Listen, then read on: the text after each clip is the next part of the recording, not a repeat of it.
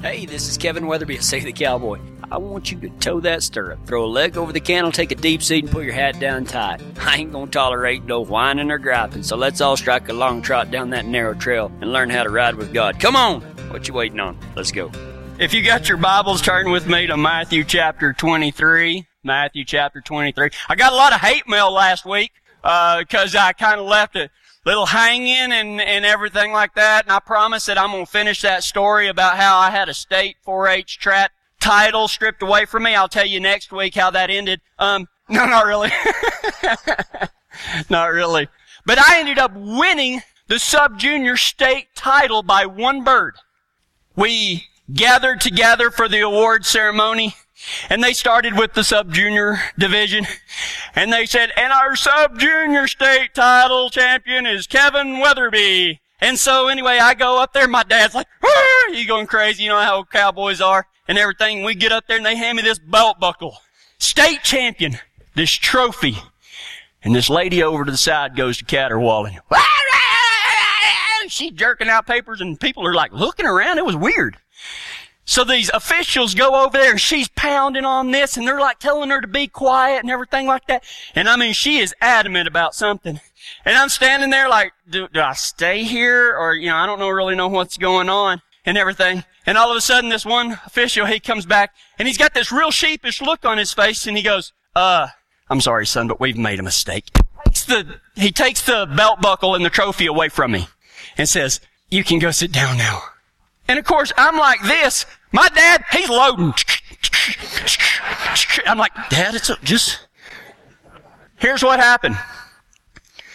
There was another guy that was a sub junior whenever the season started.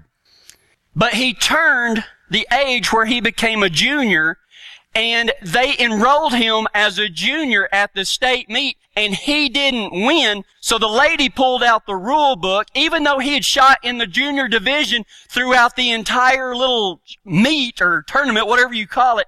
He had shot in the junior division. She knew he was in the junior division, but when he didn't win, she pulled out the rule book that said that your age group is where you start the, the meet out at. And he was a sub junior and then his birthday. Now he had shot in the junior division all year long and he was a great shot and everything like that. And he ended up beating me by one bird. And he was, she knew he was in the junior division the entire time, but she wanted his, she wanted her son to have a state title. So she pulled out the rule book and said, he was a sub junior whenever this 4-H season started, so therefore he should have been in the sub junior division. They said, you signed him up in the junior division yourself. She goes, well, I made a mistake, but I'm here to rectify that mistake. And so they gave him, he stood up there with my buckle and everything like that. Now, you know, I mean, that's just somehow, somehow, some way, that's what happens. And as debilitating as it was, you know what? There's a lot of loopholes that f- people find and they work those loopholes to our advantage. Two weeks ago, we started a sermon series on what I like to term hypochristianity. About hypocrites. We've all encountered them. You know what? Some people don't even go to church anymore because of hypocrites. They're like, you know what? If that's, if that's the way church is, then I'm not going to do that anymore, or I'm not going to go, and all of this stuff. But anyway, that doesn't, we don't go to church because of man. We go to church because of God. Two weeks ago, we talked about the first woe in Matthew chapter 23. Jesus says seven woes, and when he means woe, he says, woe unto you, you hypocrites. I mean, he is blasting the religious institution, the religious hypocrites, just like I do, whether it be in person or on Facebook or online or anything like that. I get attacked by religious hypocrites all the time. And I give it to them just like Jesus did. I give it to them straight. The first woe that Jesus talked about was standing in the gate and not allowing anyone to enter the kingdom of God. It says that. Read your Bible, Matthew chapter 23. The use of scripture, they do, they stand in the gate because they use scripture to condemn and control you. Everybody's run into a hypocrite like that where they use God's word to make you feel about this tall. Stinks. Instead of loving you and letting God's word set you free. That's what the scripture is all about. The scriptures are used to build us up, not tear us down. So I urge you right now, if you ever run into a guy, and I don't care how religious he looks, I don't care how many books he's written, I don't care how many church services he's gone to, I don't give a dang about nothing. If he uses scripture, now, I'm not talking about giving you a truth about yourself. I'm not talking about, you know, stepping on your toes a little bit. I'm talking about just using scripture to tear you down on purpose. That's not God. Even Jesus in, in Matthew, uh, Matthew, John 3, 16 and 17 said, God so loved the world that he gave his only son that whoever believes in him will not perish but have everlasting life. And then Jesus goes on to say, for God did not send his son to condemn the world but to save it through him. If Jesus himself didn't even come down to condemn the world, then why are the religious institutions doing that to go out and think that they're better than Jesus? If they can just talk trash and talk smack about everybody that doesn't do things the way they think that it should be done. Can't stand it, if you can't tell. They stand in the gate and they don't allow anyone to enter the kingdom of God. They make up rules that you should follow. And they'll use those words, those, those rules to belittle you, to condemn you, to make you feel like you're not good enough. And they make you think that they are better than you are. Boy, they walk around with their snooty, holy noses stuck so far up in there, and usually the only thing holy about them is that thing between their two back pockets. let hear, let them with ears hear. It took y'all a second. Turn the heaters on or something. We gotta get this crowd live and know. Get them some more coffee. Somebody put decaf in the coffee this morning. That was the first woe. The second woe we talked about last week was they cross land and Jesus said, you'll cross land and sea to make one convert and then you turn him into twice the son of hell that you are. That's Jesus talking, folks. That wasn't Peter. That wasn't James. That wasn't John. That was Jesus said, you will cross, you hypocrite. You will cross land and sea to make one convert, and all you do is turn him into twice the son of hell that you are. Man, kind of a different, different, uh, attitude than this little Jesus that everybody else pictures walking around. God bless you. Yeah, that ain't Jesus, man. My Jesus is a tough cowboy hombre that will tell it like it is. That's why I love him so much. And today we're going to talk about the third woe. And it's found in Matthew 23, 16 through 22. And of all the woes, this one is probably the hardest one to understand. When Jesus talks about the seven things that he criticizes the religious hypocrites and the religious institution for, this is probably the hardest one to understand because it, it had so much cultural relevance back then. Maybe not so much today, but there's still something that we can learn from it. Now listen. Probably not going to get a lot out of this, but try to listen.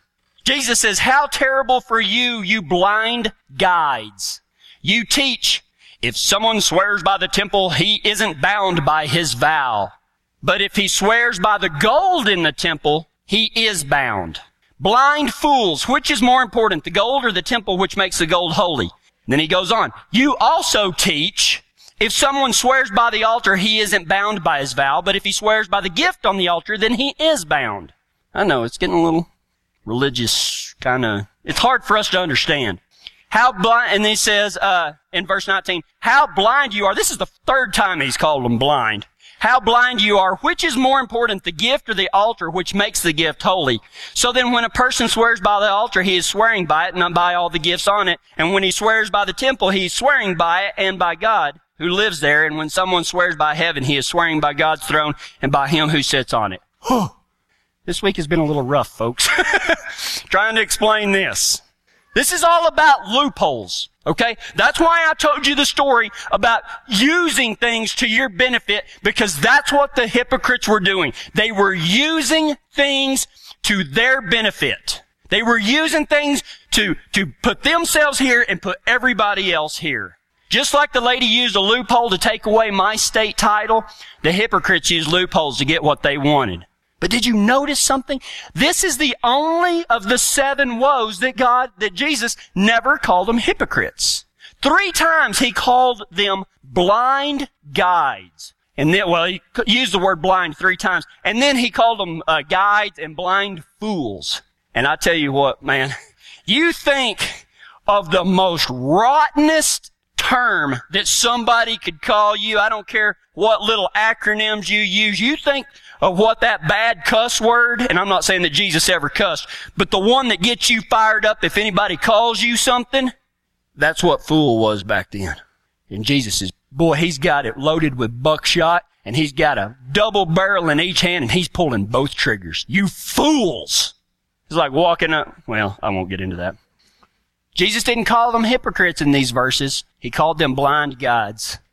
When my dad was young, he was raised on 42 sections of ranch land down in Pecos, in Pecos and Reeves County, down there in Texas. And my grandmother raised, she raised six kids, but she raised five of them in a two bedroom adobe house with no electricity and no running water. So needless to say, you didn't spend a whole lot of time inside just because it was so hot. You know, I know, I know that this is strange kids, but they didn't walk over there and turn the thermostat down to make it a little cooler in the house. Kids spent a lot of time outdoors and, um, anyway, my dad was, I think, if I'm not mistaken, he was somewhere between four and six. Now, I could be wrong about that, but I'm pretty sure he was right along in there somewhere, give or take 10 or 12 years. And, um, that might not work. My wife calls it girl math. Um, but anyway, so dad's out there playing with some buddies, playing with his brothers. He had, well, he had one brother at the time. And they're out there playing and everything, you know, like kids do. And they were over by the barn, which was right next to the house and everything. And anyway, dad went running and of course, you know, this is a barn that has, uh, tin on it, but it's made out of metal. And if you've never seen one of these old tin barns, they just poke two holes in it and just tied the, the, uh, tin on with like baling wire or something. And dad was running, I don't know if it was from his brother or from a friend or something, but dad come running up out of that barn and he slipped on the rough poured concrete right there and went down. And in his, I believe, I don't remember which eye it is. I think it's his right eye. Um, he went out that barn and a piece of baling wire went into his eye. And when he jerked back, he jerked his eyeball down onto his cheek. Well, he went to screaming. Now, granted, this is before, you know, there wasn't electricity. So you didn't pull out your cell phone and dial 911. Okay? He goes in there and can you imagine what you would do if you saw your five or six year old child run in with his eyeball on his cheek? My grandmother has to be the toughest lady that ever lived. She walks in there, she gets a washcloth, she tells the oldest child, you go get the other kids, get them in the car, and to hear her tell this story is just remarkable. My wife told her one day, you, you ought to write a book.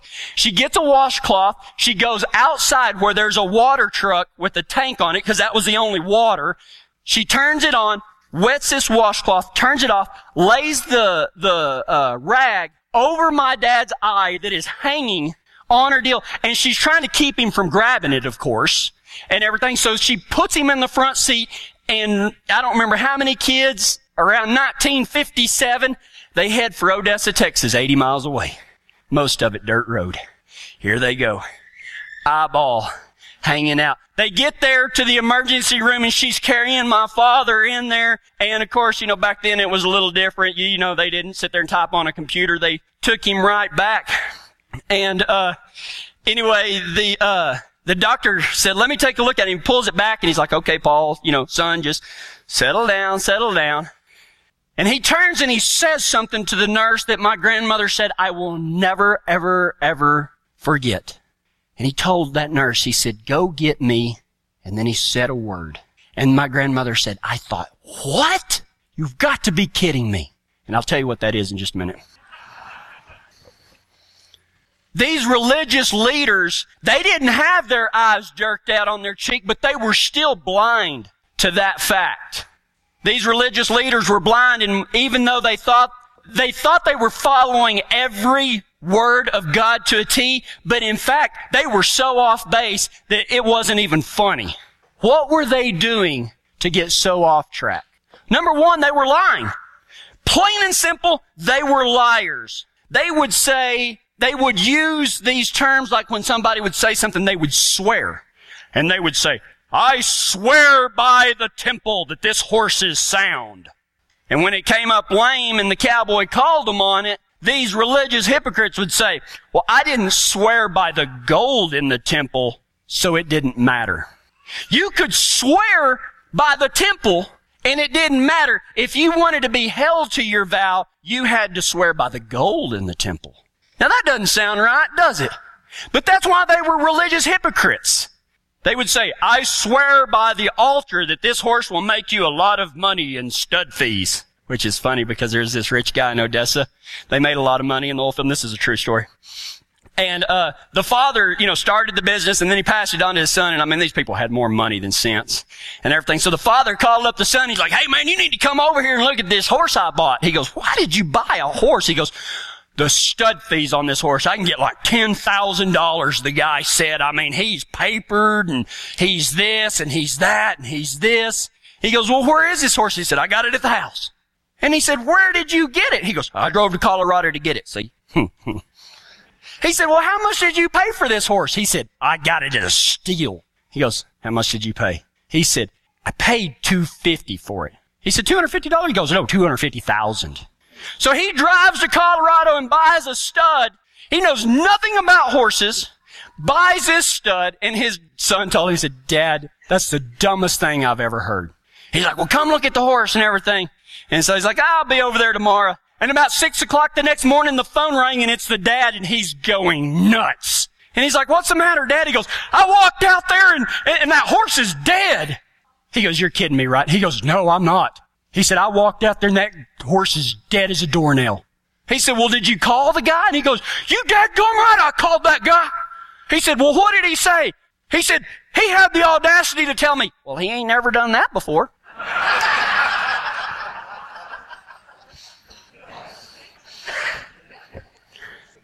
I think somebody got horse traded. What do you think? I swear by the altar that this horse will make you a lot of money in stud fees. They could make all sorts of promises, but there was always a loophole where they didn't have to keep their promise. Now sure, they sold the horse, or, or, you know, some other deal. It always worked out to their benefit, whatever they did. They could swear by the altar and break it, but you couldn't swear by the sacrifice on the altar and break it. They had made up all of these rules so that they could do whatever they wanted. And that's what that whole long verse, if you go back and read Matthew chapter 23, 16 through 22, and you read it through that lens that these people were making promises and going around and telling people things and they were lying to them and they were using it as an excuse because the lay people, they didn't know all these rules that the Pharisees kept to themselves. They would go out and make a promise and then when they didn't fulfill the promise, the people would call them on it and they go, well, we didn't swear by the gold in the temple. We only swore by the temple and so therefore we're not bound by it. Now, of course, they've already got their money or they've already got, you know, the land or the car or the horse or whatever you're going to talk about, right? But why did they do this? They did it to manipulate. See, there was this deal that the priests and stuff like that that worked in the temple, that was their job. Okay? And so when somebody would bring in something to sacrifice or anything like that, they got to eat some of the meat off of the sacrifice. So if it was dedicated to God, it was supposed to be God's and God gave it to the priest to eat and, and some other stuff and everything. Basically, to, without getting the whole Levitical law or anything like that, just remember that if it was given to God, the only, it was supposed to be given to God and the only people that could use it were the priests. Does anybody see a problem that might develop from that? Yeah. If you love God, you will give this to God. If, if you're a good Christian, you will do this. Share, how about this? You ever seen on Facebook when people put, I believe that Jesus died for me, and then in big letters are like, if you believe in God, share this. If you don't, you don't believe in God. Oh crap! That makes me so mad. I ain't got to share something on Facebook or online, or, you know, how about, we used to get, I heard that y'all used to get faxes like that too. You know, somebody'd send you a fax. Forward this on to 10 people if you love Jesus. I ain't got to forward nothing to love Jesus. Golly. For, and, and, and the emails still go around. You know, somebody sends you that email and you know because it's the same person every time. Forward this if you think that Jesus is your Lord and Savior. If you don't, you're to burn in hell. Or forward this in the next 10 seconds to 10 friends and God will bless you. No, He won't. No, He won't. He will bless you because you believe in Him. He will bless you because He loves you, not because you forwarded an email, dummy. Ah. I walked up to a person one time and I told them, I said, they said, you didn't You didn't forward that email. I checked and I said, I'm so sorry that you're stupid. I meant it with a lot of love in my heart. I really did. But see, they would say things like that. They would put stipulations. Well, if you love God, you will dedicate this to God. But what were they saying? Because see, if that person dedicated it to God, guess whose it was now? It was the hypocrites. Now, it wasn't supposed to be like that. It was supposed to be used for the good of all the people. But in that day, it was, it was messed up, man. People, you know, you need to dedicate this good horse to God. And I mean, they were like the mafia people. They had a lot of control. They'd walk up to you and say, hey, you need to donate your best head horse to God. And then you dedicate it and you'd see them roping on it next weekend. And they didn't think that there was anything wrong with that. By the way, if you have a living quartered horse, um, that was my hip cracking. if someone was, if something was given to God, it could be used for, it couldn't be used for anything else. What were the things? I mean, the first fruits of your crop, the first things that you harvested, you were supposed to give under the law. The finest of your herd, the animal without blemish, you were supposed to offer as a sacrifice. Give the best to God. A tenth of your money, you were supposed to, I mean, you know, okay. Hey, you better give that firstborn colt to God, and then they caught them roping on it. But they would do it all wrong. They would lie and steal through manipulating loopholes in something that was supposed to be God. Why should we give the first to God? Because it all came from Him in the first place, right? I mean, we talk about money all the time, and I know I get, I get criticized, not criticized, but the church gets criticized all the time for talking about money. I don't talk about money yet, but most of you understand the money. And let me tell you what, how many of you, if I gave you $100 every day, would you give 10 back? Most people say, you dad, I'm right. Well, that's what we do with God. If we agree that everything comes from God, yet we don't give back, and I'm just using money as an illustration for everything in your life, they would lie and steal through manipulating loopholes. They were blind guides. But there's a cure for this type of blindness, and it's real simple. My dad is laying on the table, and the doctor and the nurses are trying to hold him down, trying to soothe him, while his eye is laying out on his cheek. And the doctor turns to the nurse, and he said, Go to the cafeteria and bring me a spoon. And my grandmother thought, What? Aren't you going to rush him to surgery or something? He goes, Nope. The nurse runs to the cafeteria and brings a spoon. He heats it up, dips it in alcohol, heats it up again, dips it in alcohol, heats it up again, dips it in alcohol, scoops the eyeball up on the spoon and goes, and pops it back in. And says, there you go, son, you'll be all better. There was a fine line between vets and doctors back then, I guarantee you.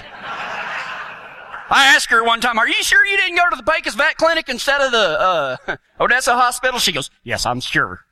But the doctor said he'll probably never see out of that eye again.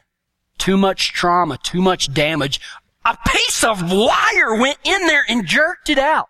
But my grandmother was a praying woman. So we might be thinking, man, I'm glad that I'm not one of these that uses loopholes in Christianity. Are we? Is it so far-fetched that we do these same things that Jesus is criticizing nearly every day? Yes, we all do, even me.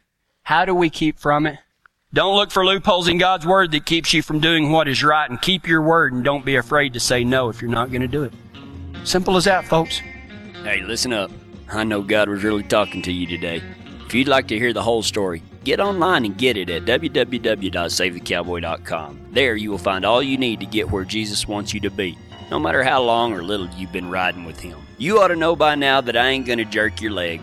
Okay, maybe just a little bit, but this one ain't no story. This here's the truth. We need you to saddle up with us and keep this gospel being spread to cowboys and cowgirls like you. I'm asking you to go to SaveTheCowboy.com and make a donation to help us out. This program was brought to you in its entirety due to the generous donation of Western LLC. They are a turnkey development company for the oil and gas and aviation industries. If you need it built to put something in, there ain't a better Christian valued company to call on than them. Visit them at westernllc.com.